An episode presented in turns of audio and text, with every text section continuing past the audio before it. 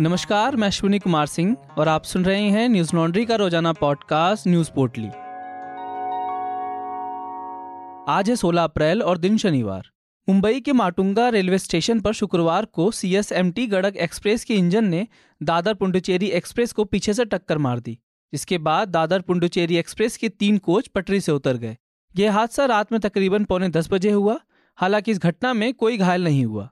मध्य railway के मुख्य जनसंपर्क अधिकारी ने कहा कि राहत ट्रेनों को घटनास्थल पर भेज दिया गया। उन्होंने कहा कि हमें रात साढ़े नौ बजे करीब माटुंग स्टेशन के पास दादर पुडुचेरी एक्सप्रेस के तीन डब्बों के पटरी से उतर जाने की सूचना मिली, जिसमें किसी के हताहत होने की कोई सूचना नहीं है। रेलवे के मुताबिक कोच हटाने और ट्रैक ठीक करने के सहित कई दूसरे रीसेटलमेंट का काम तेजी से जारी है। हमें उम्मीद है कि आज रास्ता साफ हो जाएगा। इस बीच में फास्ट लाइन ट्रैफिक को बायकुला और माटुंगा स्टेशन के बीच स्लो कॉरिडोर पर डाइवर्ट किया गया है। एनडीटीवी की खबर के मुताबिक railway police commissioner Qaiser Khalid ने घटनास्थल का दौरा किया और कहा कि सभी मुसाफिरों को निकाल लिया गया है और वो महफूज हैं। हम गड़क एक्सप्रेस को दादर आरएस ले जा रहे हैं।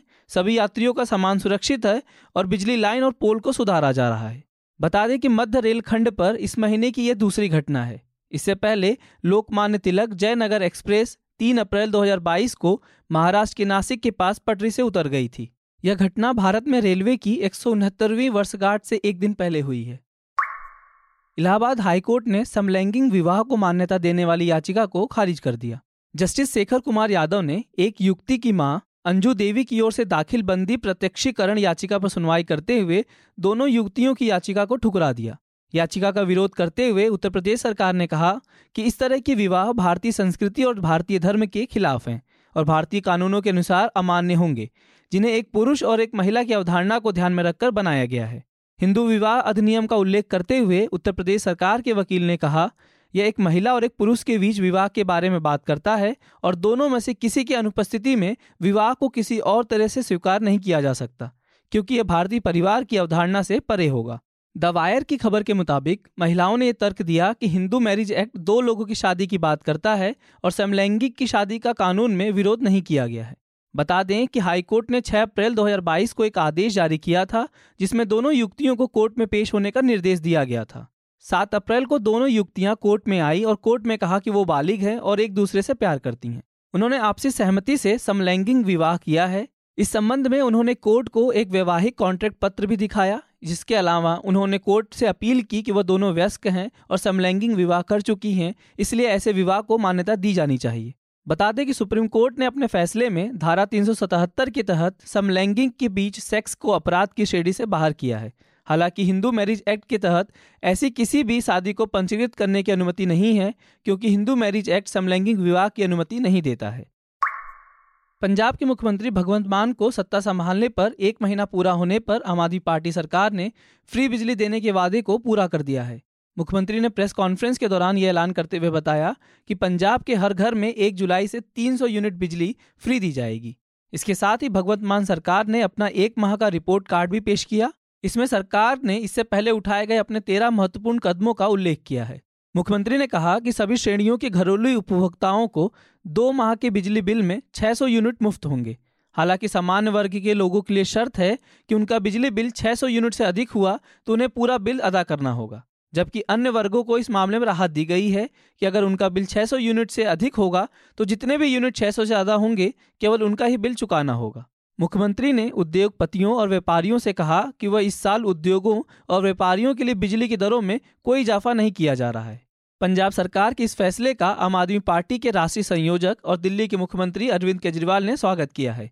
उन्होंने ट्वीट कर कहा कि पंजाब के लोगों को एक जुलाई से तीन सौ यूनिट फ्री बिजली मिलेगी। हमने जो वादा किया था उसे पूरा किया जा रहा है और सारे वादे पूरे करेंगे। विपक्षी पार्टियां इसका विरोध कर रही हैं क्योंकि वो नहीं चाहती कि भ्रष्ट सिस्टम बदले, लेकिन हम इस सिस्टम को बदलेंगे। बता दें कि कुछ दिनों पहले ही आम आदमी पार्टी के प्रवक्ता मालविंदर सिंह कांग ने मीडिया के सामने कहा था कि पंजाब में लोगों को तीन सौ यूनिट फ्री बिजली देने की योजना का ब्लूप्रिंट लगभग तैयार हो गया है। वहीं पिछले मंगलवार को मुख्यमंत्री मान ने कहा था कि उनकी सरकार राज्य के लोगों को जल्द ही एक खुशखबरी देने वाली है। सरकार में आने के बाद से भगवंत मान की सरकार ने कई योजनाओं की घोषणा की थी। पिछले महीने राशन की डोर स्टेप डिलीवरी योजना की घोषणा हुई। वहीं मार्च में भी कैबिनेट की पहली मीटिंग में फैसला लिया गया था कि विभिन्न सरकारी विभागों में पच्चीस हज़ार भर्तियां होंगी, जिसमें से दस हज़ार भर्तियां पुलिस विभाग में होनी है। बिहार, पश्चिम बंगाल, छत्तीसगढ़ और महाराष्ट्र में हुए उपचुनाव के नतीजे शनिवार को आए। बिहार के बहुचहा विधानसभा सीट पर आरजेडी ने जीत दर्ज की और बीजेपी यहां दूसरे नंबर पर रही। वहीं बंगाल में हुए चुनाव पर दोनों सीटों पर टीएमसी ने जीत हासिल की। बंगाल के आसनसोल लोकसभा सीट पर टीएमसी के उम्मीदवार अभिनेता शत्रुघ्न सिन्हा और बालीगंज विधानसभा सीट पर टीएमसी के ही बाबुल सुप्रियो ने बड़ी जीत हासिल की। बिहार के बहुचहा विधानसभा सीट पर राजद के अमर पासवान ने जीत हासिल की है। महाराष्ट्र के कोल्हापुर नॉर्थ सीट पर कांग्रेस उम्मीदवार जयश्री जाधव ने बीजेपी के सत्यजीत कदम को करीब उन्नीस हज़ार वोटों से करारी शिकस्त दी। यह सीट दिसंबर दो हज़ार इक्कीस में कोविड उन्नीस से कांग्रेस विधायक चंद्रकांत यादव के निधन के बाद खाली हुई थी। उपचुनाव में सबकी नज़र बंगाल में हुए दोनों सीटों पर थी, क्योंकि एक सीट पर कांग्रेस के पूर्व नेता शत्रुघ्न सिन्हा और दूसरी सीट पर बीजेपी के पूर्व नेता और पूर्व केंद्रीय मंत्री बाबुल सुप्रियो चुनाव लड़ रहे थे। आसनसोल लोकसभा सीट पर सिन्हा ने बीजेपी की अग्निमित्रा पॉल को दो लाख चौसठ हजार नौ सौ तेरह वोटों से हराया। यह सीट पिछले साल बाबुल सुप्रियो के इस्तीफे के बाद खाली हुई थी, जब बाबुल सुप्रियो बीजेपी छोड़कर टीएमसी में शामिल हो गए थे। बाबुल सुप्रियो ने बालीगंज विधानसभा उपचुनाव में मकपा के सायरा शाह हलीम को बीस हजार दो सौ अट्ठाईस मतों के अंतर से हराकर जीत दर्ज की है। सुप्रियो को इक्यावन हजार एक सौ निन्यानवे वोट मिले, जबकि हलीम को तीस हजार नौ सौ इकहत्तर वोट मिले। इस सीट पर बीजेपी तीसरे और कांग्रेस चौथे नंबर पर रही। बिहार के बहुचहा विधानसभा सीट पर आरजेडी के अमर पासवान ने जीत दर्ज की। उन्होंने भाजपा के बेबी कुमारी को छत्तीस हजार छह सौ तिरपन वोटों से हराया। यह सीट विधायक मुसाफिर पासवान के निधन के बाद खाली हुई थी। रूस यूक्रेन जंग का आज बावनवां दिन है, लेकिन अभी तक किसी भी देश की तरफ से जंग बंद करने के कोई आसार नजर नहीं आ रहे। अब रूस के राष्ट्रपति व्लादिमीर पुतिन और भी ज्यादा आक्रामक नजर आ रहे हैं। अमर उजाला की खबर के मुताबिक यूक्रेन के राष्ट्रपति वोलोदिमीर जेलेंस्की ने माना कि जंग में उनके तीन हज़ार से ज़्यादा सैनिकों की मौत हो गई और दस हज़ार से ज़्यादा घायल हो गए। रूसी विदेश मंत्रालय के हवाले से एएफपी ने यह जानकारी दी कि अपने ऊपर लगाए गए प्रतिबंधों से नाराज रूस ने ब्रिटेन के प्रधानमंत्री बोरिस जॉनसन और शीर्ष अधिकारियों के अपने देश में प्रवेश पर प्रतिबंध लगा दिया है। वहीं ब्रिटिश सेंटर ऑफ इंफॉर्मेशन रिजेलियंस की ओर से एक रिपोर्ट आई है। इस रिपोर्ट में सैटेलाइट तस्वीरों के जरिए कहा गया कि इस जंग के दौरान खेरसन में करीब आठ सौ चौबीस नए कब्रें दिखाई दे रही हैं। रूस यूक्रेन जंग के बीच संयुक्त राष्ट्र की ओर से दावा किया गया कि रूसी हमलों में यूक्रेन के दो हज़ार नौ सौ बयासी नागरिकों की मौत हो गई, वहीं दो हज़ार छह सौ इक्यावन लोग घायल हुए हैं। अधिकारियों की माने तो असली आंकड़े इससे भी ज्यादा हो सकते हैं।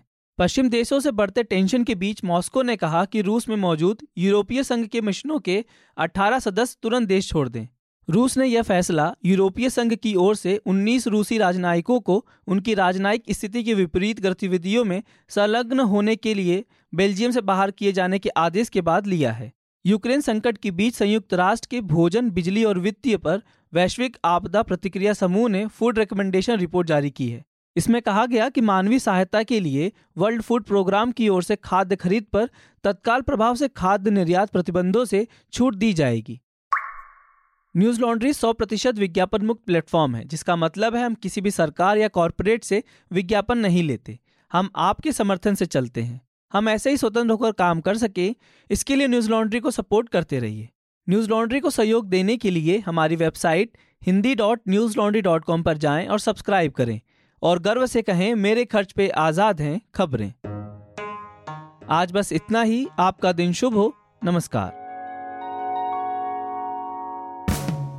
न्यूज लॉन्ड्री के सभी पॉडकास्ट टिचर, आईट्यूज और दूसरे पॉडकास्ट प्लेटफॉर्म पे उपलब्ध हैं। खबरों को विज्ञापन के दबाव से आजाद रखें। न्यूज लॉन्ड्री को सब्सक्राइब करें।